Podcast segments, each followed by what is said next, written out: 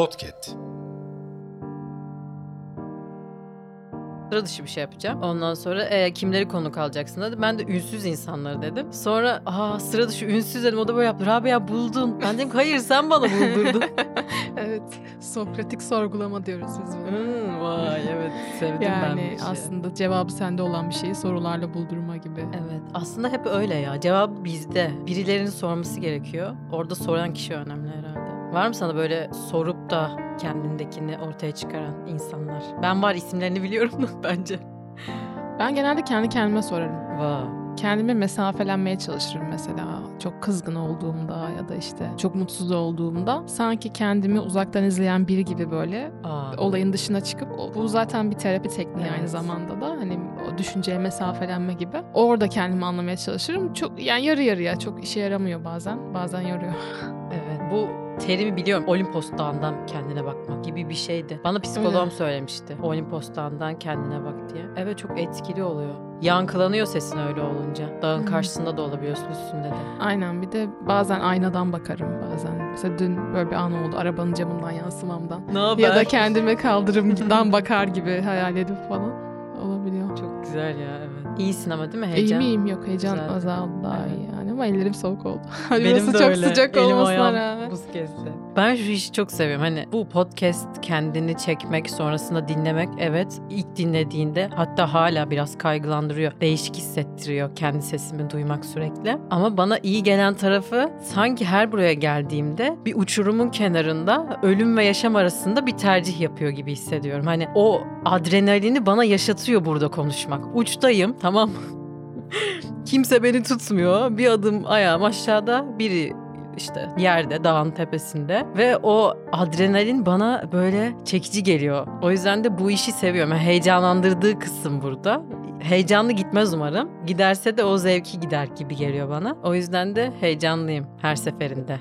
Senin kadar belki değilimdir, bir tık daha azımdır belki ama çünkü ilk yakmak daha farklı ya. Evet. Moderatör olmak da daha farklı sonuçta. Senin programın ben konuğum. Ama her şeyi biliyorsun ya. Niye? Söylüyorum ya soruları. Ha, evet, ya olsun. Ee, benim ilk kez yaptığım bir şey. ilk podcast'ım. Evet evet. Senin ilk bölümün gibi düşün. Evet çok haklısın. Benim elim ayağım gitti. Kalp krizi falan. Sanıyorum böyle gidiyorum sandım böyle. Gittim geldim.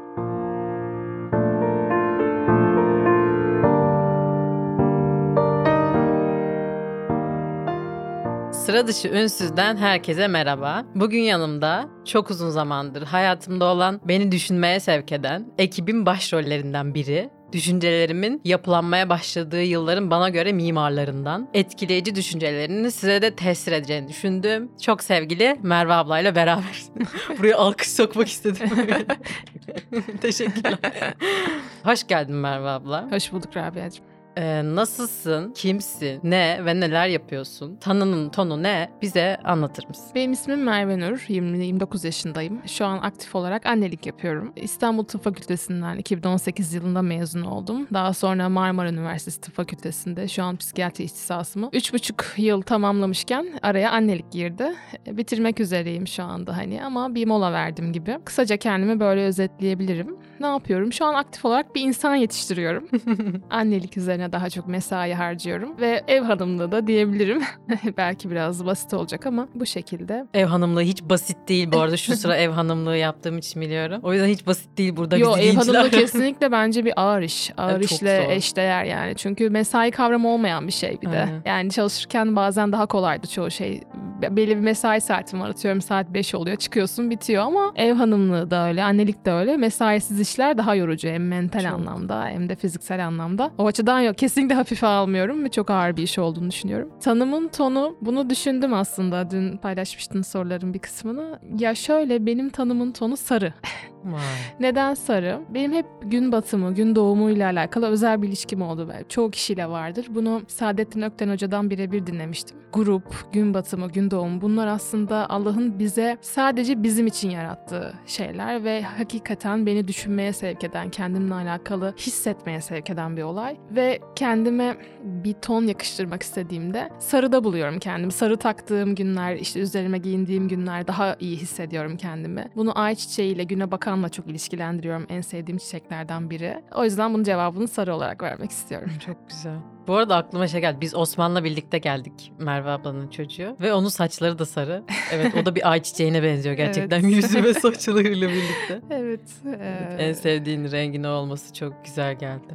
Evet seviyorum. Diğer soruma geçiyorum. Psikiyatristin ağzından anne olma kavramı çok çekici geliyor. Hı hı. Sence çocuk sahibi olmak ciddi bir karar sonucu mu olmalı? Anne gözünden ayrı, psikiyatrist gözünden ayrı yorumlayabilir misin? Tabii ki. Şöyle psikiyatri gözünden baktığımda bir hekim olarak ne demeliyim? Annelik kesinlikle planlanmalı diye düşünüyorum ben. Çünkü stresli bir süreç. Tabii ki güzel yanı da var çok fazla. Fakat hayatın akışında hayatın akışını çok bölen, araya giren bir şey. Tamamen her şeyi durduran ve kendi var olan bir varlık. O yüzden e, bunun plansız olması ruh sağlığı açısından riskli. Bizim için mesela postpartum dediğimiz ya da perinatal dönemde hani peripartum dönemler ruh sağlığı açısından riskli dönemler. Özellikle postpartum depresyon çok da sık toplumda gözlenen bir şey. Ee, bu açıdan postpartum depresyon riskini de artırabileceği için plansız gebelikler çok istediğimiz şeyler değil. Ha ama plan ne demek? Hani hayatın içinde plan nereye konumlandırılabilir? Sonuçta Allah'ın da bir planı var her şeyin yanında. Ee, ama planlanmasının kesinlikle gerekli olduğunu düşünüyorum. Ruh sağlığı hekimi olarak. Bir anne olarak da gene benzer e, seviyede. Benim düşüncem evliliğin belli bir hani düzeye geldikten, olgunlaştıktan sonra bir çocuğun var olması evlilik açısından, çocuğun da sağlığı açısından çok daha kolaylaştırıcı olacaktır. Çünkü dinamikleri değiştiriyor. Zaten diyelim yeni evli bir çift işte araya hemen bir çocuk girdiğinde bu dinamikler henüz oturmamışken, var olmamışken bir anda onlar tekrar alt üst olup tekrar yazılmaya çalışılıyor. Bu da kişilerin ikili ilişkisine bozucu rol oynayabiliyor. O yüzden iki türlü de planlanmasının çok gerekli olduğunu düşünüyorum. Ha, ama hayatın planı böyle olmayabiliyor. Tabii ki plansız gebeliklerde güzel geçiyor. Hani hepsi kötü geçecek diye bir şey yok. Veya işte doğduktan sonraki süreç. Bu bir risk faktörü ama ikisi açısından da. O zaman şu şey çocuk olsun daha iyi olursunuz. Birbirinize alışırsınız. Hı hı. Evlendikten sonra çok daha iyi olur. Hemen çocuk yapın fikri o kadar da sağlıklı bir düşünce değil herhalde. Yok bence bu fikri kim ortaya attıysa hani e, mışıl mışıl bebekler gibi uyumak fikrinde aynı kişi ortaya atmış olabilir. Kesinlikle böyle bir şey yok. Tam tersi olduğunu düşünüyorum ben. E, nasıl e, yani benim zihnimde bir fikir vardır. Evliliklerin ilk yılı birbirini anlamak işte o dinamiği kurmak açısından bence en zorlu yıl. Çocuk Çocuktan sonraki ilk yıl da öyle. Çünkü tamamen baştan yazılıyor kurallar. Her şey baştan e, var oluyor. O yüzden katılmıyorum yani bu, bu söze. Ki bence kurtarıcı da olmuyor. Daha çok sorunları artırıcı oluyor diye düşünüyorum. Yani eve böyle yeni bir eşya aldığınızda bile o evle alakalı atıyorum mutfağı kolaylaştırıcı bir şey aldın. Ya da ayak altına bir terlik aldın. Hı. O bile evin atmosferini işte ne bileyim o kadar değişik ki ilişkiyi etkiliyor o terlik. Evet. Canlı bir varlığın ilişkiyi iyi ya da kötü etkileme oranı ona göre çok daha fazla. Yani kedi bile değiştiriyor ama Hı hı. insan var o evin içinde ve bana da o kadar kolay gelmiyor yani. Hani aranız kötü falan atıyorum böyle tipler oluyor ya yani. Hı hı. Çocuk yaparsak daha iyi olur falan. Yani nasıl daha iyi olabilir ki? Benim için de çok Yok, büyük ben bir buna sorun. katılmıyorum. Ya yani böyle olan ilişki varsa da gelsin beni bulsun. Gelsin bize kanıtlayalım. evet, gelsin. kanıtlarla gelsin ya katılmadım buna. Ben şu an fikirlerimi onaylattım evet. Senin karar verme aşaman nasıl oldu? Peki seninki yine böyle anlattığın gibi üzerine planlar yapılarak şu an hazırız ilişki olarak ve sonra şu an çocuk için de daha uygun bir zaman gibi bir düşünce mi oldu?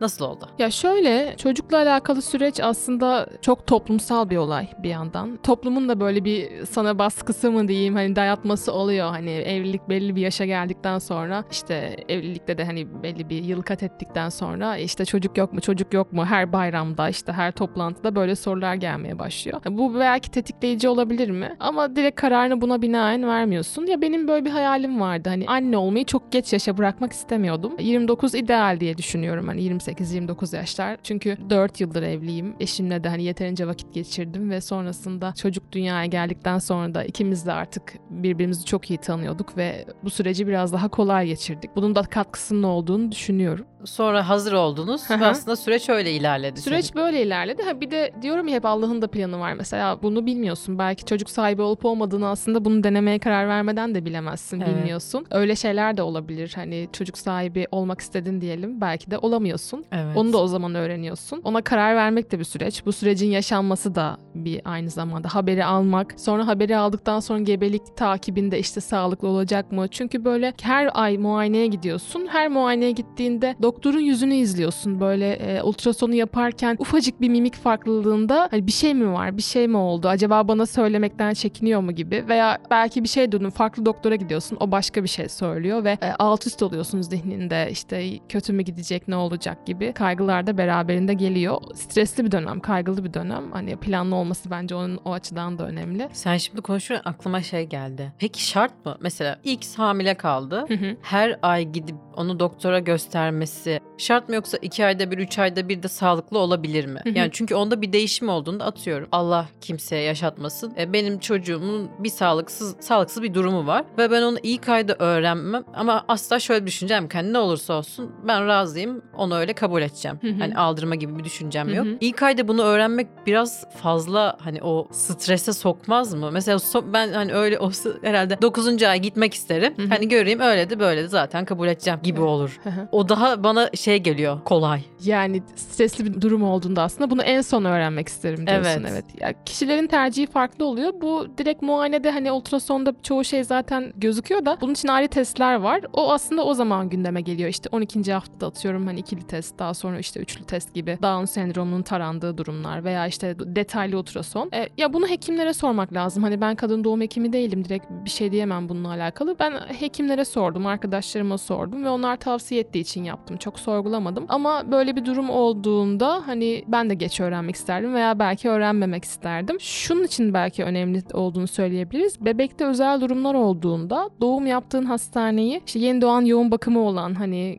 pediatri ekibinin gerçekten güvendiğin, iyi olduğunu bildiğin bir yerde doğum yapmak bebeğin sağlığı için veya işte doğum yolu nasıl olacak onu tercih etmek için hani önemli. Çünkü her bebek normal hani doğuma uygun olmayabiliyor. Farklı durumlar olabiliyor. Komplikasyonlar gelişebiliyor. O açıdan kontrol öneriliyor. Bana arkadaşlarım, hekimlerim önerdi. O yüzden gittim yaptırdım. Tamam ben de hekimleri dinleyeceğim. Evet inşallah. en kolayı. Bu daha böyle güvenli geldi. Hamilelik süreçlerinin genetik olduğu söyleniyor. Seninki anneninki gibi geçti mi? Ya da daha farklı mı devam etti? Benim hamileliğim çok güzel geçti. Çok da keyifli geçirdiğimi düşünüyorum. Hani evet çocuğa dair kaygılar oluyor hani iyi olacak mı ama bu normal bir şey. Sonuçta bir belirim hani belirsizlik var, bilinmezlik var. Ee, O bilinmezliğin verdiği bir kaygı. Ekstra kaygı çok yüklendiğimi düşünmüyorum. Hayatıma devam ediyordum. Anneminki de benimki gibi hani güzel geçmiş. Böyle bir ilişki direkt var mı? Benim bildiğim yok. Diyorum gene sormak lazım uzmanına ama benimki güzel geçti. Anneminki de güzel geçmiş. Daha yeni de konuştuk. Tamam gelince. Genelleyebiliriz o zaman. bir kişi üzerinden. evet. Sadece hamileliğe dair şunu söylemek isterim. Hamilelik bir aslında rahatsızlık gibi. Fiziksel bir rahatsızlığın var. Sen böyle şişiyorsun, işte bacakların şişiyor, işte karnın büyüyor, kıyafetlerin olmuyor ve bazen son aylara doğru bir top gibi geziliyorsun. Böyle yuvarlana yuvarlana bazen. Ben kendimi çocuğa dair işte çok bağlanmalıymışım gibi hissetmiştim. Ee, ve doğumdan sonra da hemen anne oldum. Hemen o çocuğa karşı aşık böyle çok büyük hisler sahibi olmalıyım gibi. Ama öyle olmuyor. Nasıl bir ilişkide tanıdıkça ilerliyorsun. Annelikte de öyle. Hatta hamilelikteki bağlanmamı da daha sonra yaptığımı hissediyorum. Ya geriye dönüp baktığımda ya o zamanlar kaygı gidiyordum. Ben bu çocuğa çok iyi yani çok yakın hissetmiyorum. Bende bir problem var. Çok samimi olmalıyım onunla. Ben anne oluyorum. Ama annelik tamamen doğumdan sonra bana göre başladı. Aa, Evet. Hamilelik diyorum ya bir hastalık gibi işte böyle reflün var vesaire hastasın ama anne misin? İşte arada tekmeler geliyor. Annelik daha farklı bence. Hamileliği dahil etmiyorum ben. ben hep doğum yapanlardan şeyi duydum ya. Hani e, gerçi arkadaşlarım da söyle işte bir erkeğin baba olmasını hissetmesi Hı hı. işte eşinin hamile olmasıyla değil. Çocuğu gördükten, Hı hı. kucağına aldıktan sonra. Hı hı. Ama annelerin o varlığını bildikten beri başlayan bir süreç Hı hı. diyorlardı. Hep ben bilmediğim için aa öyle mi falan diyordum. Şimdi sen tam tersi bir şey söylüyorsun. Ya direkt katılmıyorum buna. Bir çocuk doğuyor. Doğum e, sadece çocuğun doğumu değil. Bir anne de doğuyor. Yani en baştan bir ilişki doğuyor. Bebek anne ilişkisi, bir aile ilişkisi tekrar yeniden doğuyor ama e, doğumu sadece çocuğun doğumu olarak yorumlamıyorum ben. Bir anne de doğuyor. Vay etkilendim. Çok değişik gerçekten. Eskiden çocuk büyütmek ibaresi kullanılırdı. Şimdi yavaş yavaş yerine çocuğun seni büyütmesi kavramı alıyor. Etrafımdan da duyuyorum hatta görüyorum yani videolarda falan da. Bu konuda ne düşünüyorsun? Çocuk büyütmek ve onun seni sen onu büyütürken büyütmesi eş zamanlı mı ilerliyor yoksa şöyle bir şey diyebilir misin? En çok o beni büyüttü. Şu an işte bir yaşında değil mi Osman? Hı, yani geliyor evet. Heh, bir yaşında geliyor. Sence o mu daha büyüdü seninle? Hı hı. Sen mi onunla daha çok büyüdün? İkisi beraber. Biz beraber yol aldık. Ben geçen yılki Şubat'taki Merve değilim. O da geçen yıl Şubat'taki Osman Kerem değil kesinlikle. İkimiz de çok değiştik ve büyüdük. Bu karşılıklı bir süreç. Ebeveyn olmak tamamen bir yeni kimlik diyorum ya annelik. Yani anne doğuyor. Anne doğduktan sonra büyüyor da. Bebek ya bir bebeğin yeni doğan haliyle bir yaşındaki hali arasında yaklaşık böyle 3 kat kadar fark var yani hem fiziksel anlamda mental anlamda. Doğduğunda sadece minicik böyle yani yavru bir kedi gibi bir şeyken e, yürümeye başlıyor. Anne baba demeye başlıyor, konuşmaya başlıyor ve fiziksel anlamda da çok büyüyor. Bakıyorsun mesela yeni doğan kıyafetlerine minicik geliyor gözüne şu anda. Sen de aynı şekilde yepyeni bir kimlik kazanıyorsun. Biz Rabia'yla işte 2023'te hani hayatımızda neler değişti gibi bir konuşma yapmıştık ve ben orada söylemiştim. Ben 2023'te yepyeni bir kimlik hayatıma kazandım. Bu annelik kimliği ve onunla beraber büyüyorum. Başta bu kimlikle alakalı çok zorluk yaşadım. İlk 6 ay hem kimliğe var etmek, kimliği üzerime almak. Çünkü her şeyi egale ediyor. Her şeyi kenara atıyor ve sadece kendi var oluyor. Özellikle en baştaki dönemlerde. Yani ben belki aynı zamanda bir eşim, işte bir kadınım, toplumda belki bir hekim kimliğim var. İşte bir yandan bir şeyler okuyorum, üretiyorum. E, Onlarla alakalı bir kimliğim var. Bunların hepsini egale ediyor ve sadece kendi var oluyor anne olarak. Fiziksel anlamda sana tamamen bağımlı bir bebek. Ruhsal anlamda dalgalı bir dönem. E, o yüzden hani o kimliğin var olması da büyümekle eşdeğer. Şimdiki halime bakıyorum ve işte Lohusa Merve'yi görüyorum. Onunla alakalı çok şefkat diyorum. Bazen de üzülüyorum. Çok zorlandığı bir dönemden geçti. Ama bizde böyle bir şey vardır. Travma sonrası büyüme. E, bu kavram çok konuşulmaz. Hep işte travmalar, ilişkideki travmalar işte e, ruhsal sorunlara yol açıyor gibi. Travma işte her zaman ruhsal soruna yol açmaz. Bazen de ruhsal büyümeye yol açar. Bence annelikteki, lohusalıktaki o travmatik dönemlerde o büyümeyi tetikliyor. Daha büyük, artık daha kapsayıcı oluyorsun. Daha da büyüyorsun. Evet. Büyütüyorsun aynı zamanda. Çocuk da fiziksel anlamda büyüyor. Belki sen de onu hani bir tohum gibi ekiyorsun. O da sana işte e, meyvesini veriyor. Oksijen veriyor. Evet oksijen veriyor, meyvesini veriyor. Sen o meyveyi tadıyorsun. Hiç hayatında daha önce görmediğin şeyler görüyorsun. Onunla beraber çok bilindik gelen, sana çok tanıdık gelen şeyleri yeniden yorumluyorsun. İşte bir küçük arabayla oynamayı, mesela arabayı sürmeyi keşfetti. O kadar ilginç geliyor ki hani sanki bunu bilmen gerekmez mi? Nasıl bilmezsin ya evet, bunu? evet arabayı sürerek oynuyor. O onu kazandıktan sonra ya diyorum arabayı sürebilmesi bile e, bana çok komik ve eğlenceli geliyor. Hele ki o diyorum ya küçük kedi halinden bu hale gelmesi büyüyor.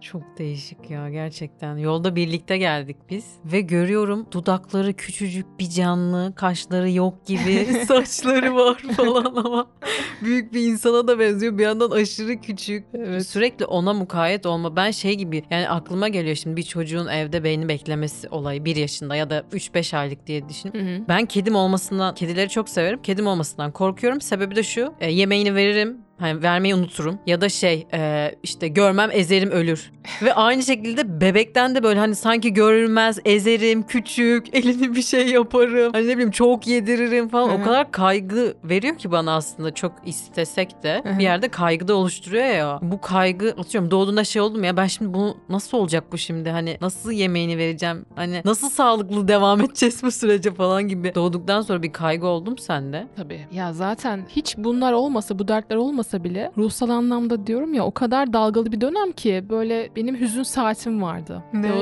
Akşam 7 ile 11 arası artık böyle çok rutinleşmişti. En ufak şeye ağlar vaziyette oluyordum. Fark ettim bunu kendim ve şey diyordum tamam işte saat 11-12'ye doğru geçecek hani sakin ol.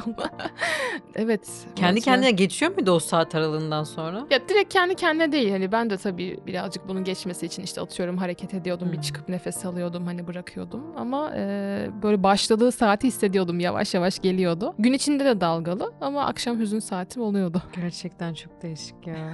Vallahi helal olsun sana şu an ayağa kalkıp alkışlamak istiyorum. Sorunun başında bir daha söylesene soru, soruyu da bazen unutuyorum. Cevap verdiğin gibi hissettim ama sorum şuydu. Kaygılandırdın mı? Bunu Tamam, nasıl tamam. büyüteceğim hissi? Tamam tamam. Evet kaygılandırmış ki 12'ye kadar bir e, hüzün saati oluşmuş. Diğer soruma geçiyorum. Çocuk doğduktan sonra onunla olan süreçte eski hayatını, hayatına bir özlem hissettin mi? Sana bağlı bir canlı oluşu doğumdan önce de seni kaygılandırmış. Sonra konuştuk zaten ama önce kaygılandırdı mı? Doğumdan önce kısmını çok kaygılanmadım. Çünkü beni ne beklediğini bilmiyormuşum.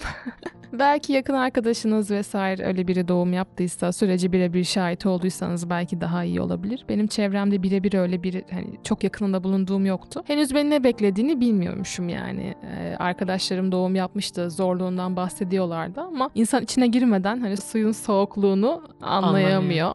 Geçmişe dair, geleceğe dair kaygılar oluyor. Diyorum ya yeni bir kimlik kazanıyorsun ve hayatın değişiyor. Evet ya o süreçte şöyle özlem duyuyorsun geçmişe kesinlikle. Hadi Anne ya. olduktan sonra artık yani annesin. Bu geri alınamaz bir şey. Gündüz Vassaf'ın böyle bir şeyi sözü vardı. Hani işte bir hevesle çocuk yaptıktan sonra o hevesin geçtiğinde çocuk hala oradadır. Orada duruyordur. Bu bir ceket değil yani çıkarıp kenara koyamıyorsun. O yüzden anne olmadığın döneme dair özlem oluyor. İşte o rahatlık, zamanın tamamen sana ait olması, işte bir o bütünlük hissi. Mesela bunu da girmek istiyorum. Hatta izin verirsen gideyim. Tabii ki Annelikle gir. alakalı yarımlık hissi. Mesela beni en çok yoranlar, yoran şeylerden biri. Her şeyin yarım kalmış. Çayın yarım kalmış, kahven yarım kalmış, işte bir işe başladın, okuman yarım kalmış, bilgisayarda izlediğin dizi yarım kalmış. Hepsi yarım yarım ve sen onları birleştirerek tamamlıyorsun. Annelikten sonra en çok özlediklerimden biri. Bir şeye başlayıp sonuna kadar getirmek. Şu an çok şükür daha iyi durumdayım. Hani e, çevredeki destekle beraber. Buradan anneme çok teşekkür ediyorum Çok bunu teşekkür sağladığı ederiz. için. Çünkü Osman Kerem şu an onda. Ama geçmişe dair en çok özlediğim şeylerden biri o yarımlıktan yoruldum. Başlarda beni çok yordu. Kabul etmekte de zorlandım. Bir kahveyi oturup şöyle bir 15-20 dakikada hiçbir şey düşünmeden içmek. Evde çok mümkün olmuyor. Bir şey giriyor, o geliyor, bir şey istiyor senden. O anda bir ihtiyacı oluyor. Bölünmüşlük hissi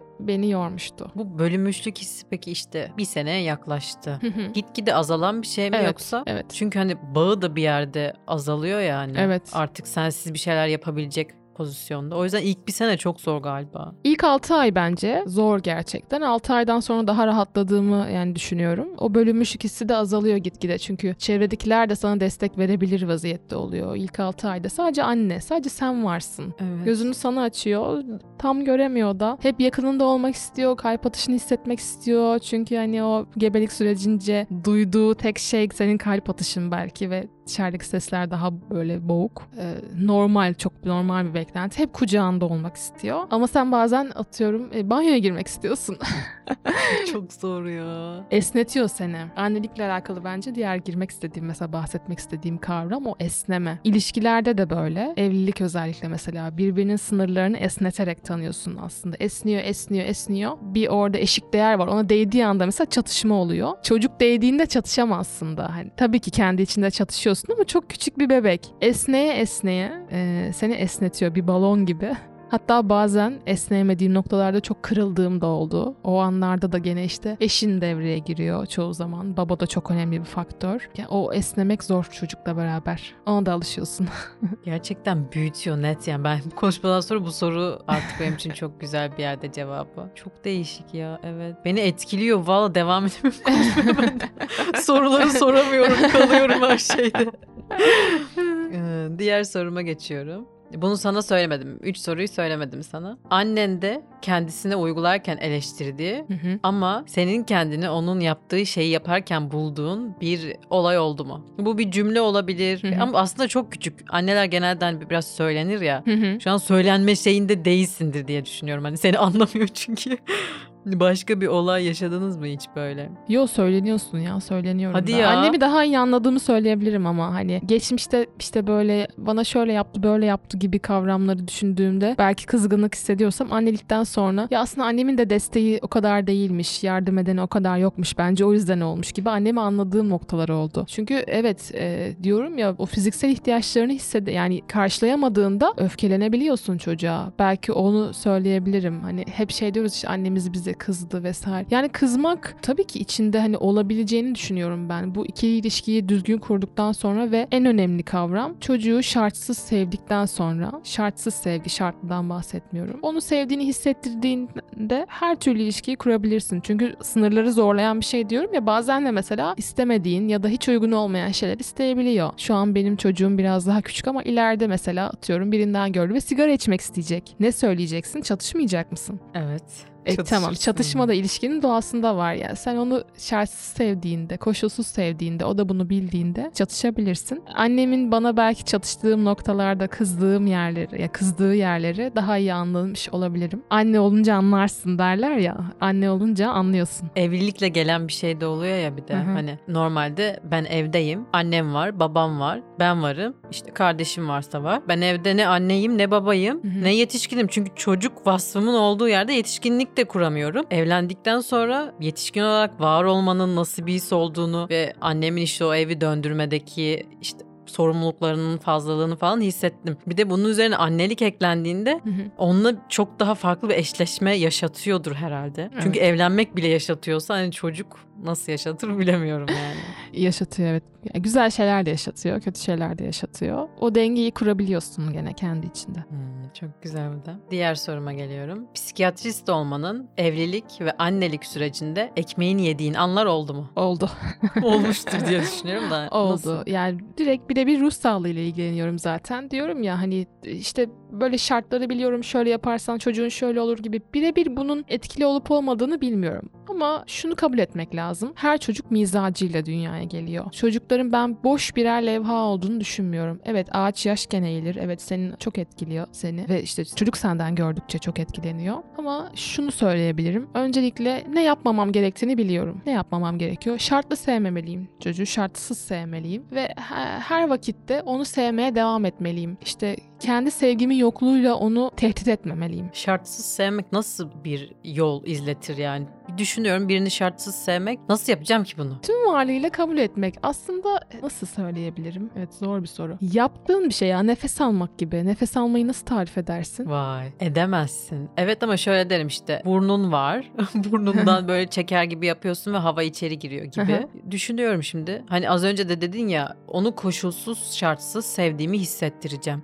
Bu bana çok zor geliyor. Hani düşünüyorum koşulsuz şartsız birini sevmek ve bunu gösterebilmek. Sevmek de okeyim bu arada. Ya göstermek sevmek de oluyor bence. Sevince zaten sana yansıyor bu. Direkt hareketlerine yansıyor. Öyle gösterirsin. Yoksa işte şöyle yaparsam gözükür gibi değil. Bunun literatürde bir yapıyorum. karşılığı yok değil mi yani? Hani bu bir his ve bu karşıdan hissedilen bir şey o zaman. Ya şunu hı. yaparsan olmaz. Mesela e, bazı baskıcı baba figürleri oluyor ya. Hani atıyorum şunu yaparsan bir daha eve gelme. Şu saatten işte akşam 7'ye kadar vaktim var. Televizyonda görüyorum bu arada benim babam asla böyle böyle değil. Babam zan altında kalmasın. 7'den akşam ezanından sonra eve gelirsen bu evin yolunu bir daha bulamazsın gibi böyle hani. Evet. Böyle şeyler oluyor ya bu herhalde Evet. şartlı. Ya bu direkt şartlı mı? Değil de mesela benim zihnimdeki şey daha çok başarı kavramı üzerinden. Hani Mesela işte annen seni sevsin diye takdir almaya çalışmak. Mesela annen Hmm. teşekkür aldığında seni sevmiyor mu? Böyle Aa. mi hissediyorsun hani gibi. Daha çok bunun üzerinden zihnimde kurgulamıştım. Teorik anlamda anlatmakta zorlanabilirim şu an zorlanıyorum. Yaparak gösterdiğim Sadece şey. yaşayarak herhalde Evet. o.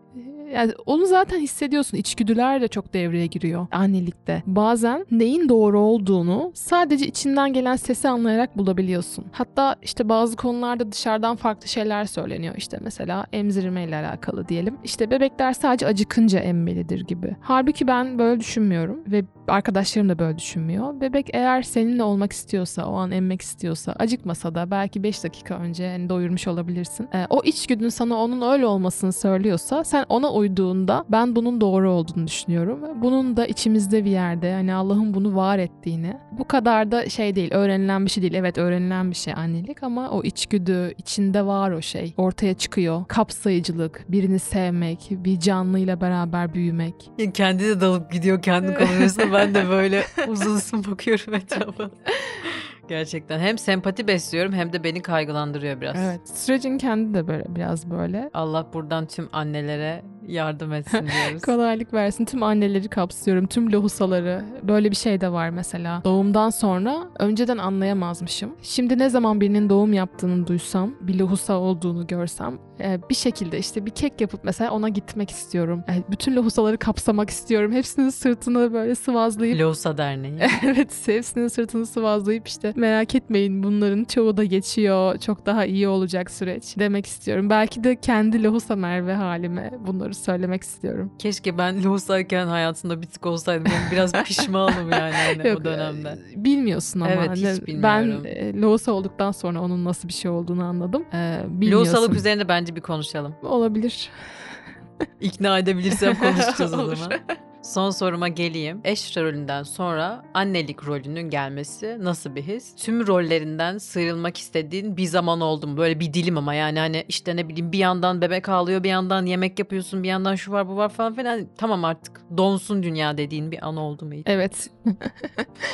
Oluyor. Bunun için de gene kendi sağlığını korumak açısından mesela bireysel zamanlar, tırnak içinde me time yapıyorsun. O süreçte çok şu an sana rutin gelen şeyler bile özel vakitler oluyor. Mesela bir kahve içmek. Biz bir kahve içtik. Bu benim için çok özel bir vakitti. Hadi Çünkü ya. bunun için organize oldum. Çocuğumu bıraktım. Seninle beraber bir yol geldik. Ve o kahveyi içmek benim için çok değerli. O annelik sonrasında da bireysel zamanları oluşturamadığında hani bu diyorum ya öfkelenmiş anne. Aslında öfkelenmiş anne kendine vakit ayıramamış annedir bence. Çok ihtiyaç duyuyorsun. O yarım kalmış hissiyle bazen bir banyoyu bile işte e, içeriden ağlama sesi geliyor mu diye durmadan tamamlayamıyorsun. Hatta geliyor eminim. Geldiğine eminim ama çıkıyorsun mesela çocuk uyumaya devam ediyor. O yüzden böyle bir şey oluyor yani kendine zaman ayırmak gerekiyor. O an geldiğinde de onu gene kendine yöneltip yapman gereken şeyi bilirsen geçiyor. İstediğin zaman bizim evi me time alanı olarak kullanabilirsin.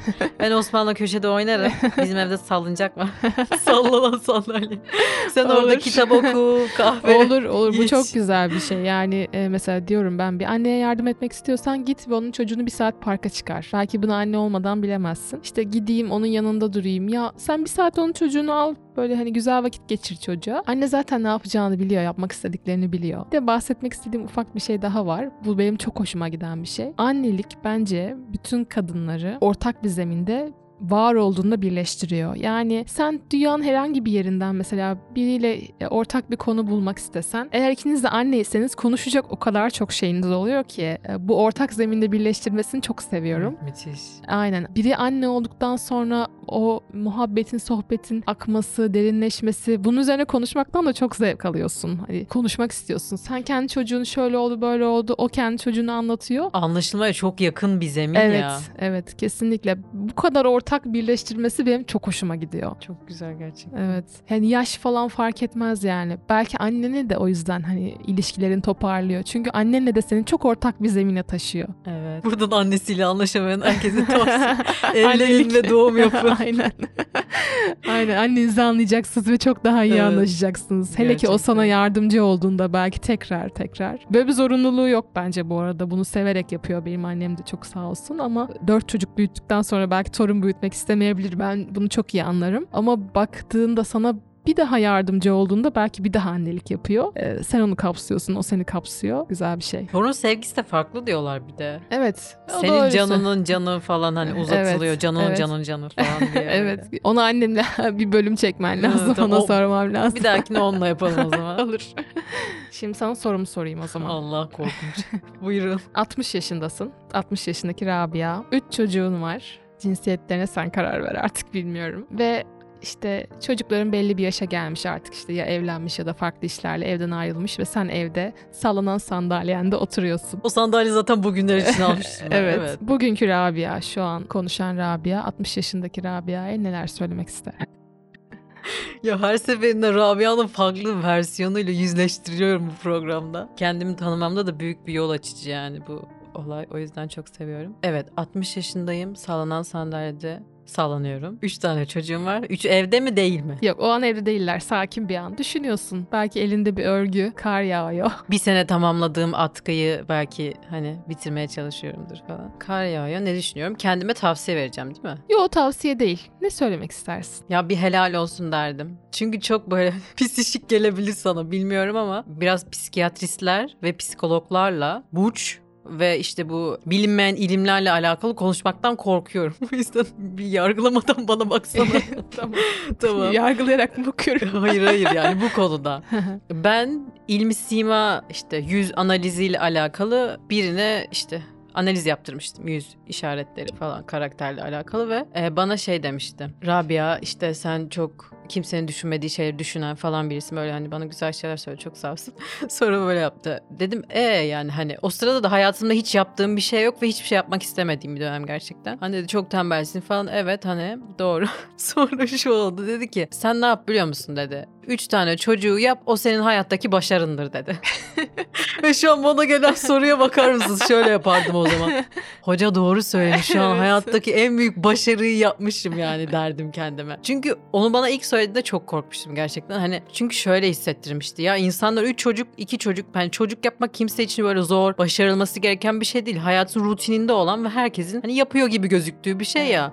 Bana en büyük başarın 3 çocuk sahibi olman ve bir alanda kalman gibi. Hani sen anne ol yeter gibi bir şey söyle diyor bana. Ama insan yetiştirmek ya sonuçta. Yani çocuk yapmak kavramından ziyade yetiştirmek belki onu. Belki öyle baktı orada Evet. ama ben biraz korktum yani. Hani herkesin çok kolayına gelen şey bana o kadar zor ve tek başarım bu mu yani falan.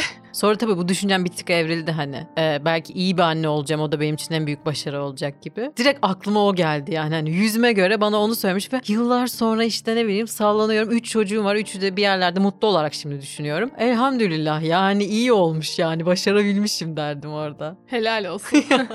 Teşekkür ederim. Buradan dua niyetine geçsin. İnşallah. Ama inşallah hani eşim de yanımda olur falan hani tek başıma da. İnşallah. Yo o şey sadece bir an.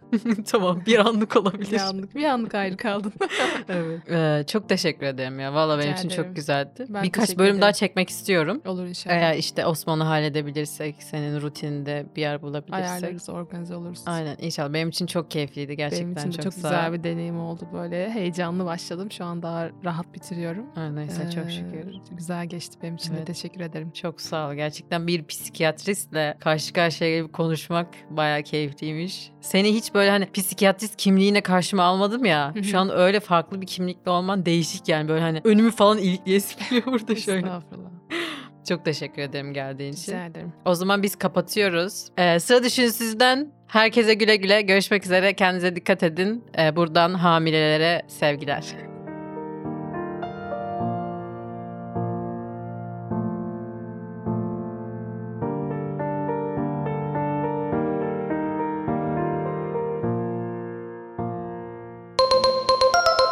Podcast.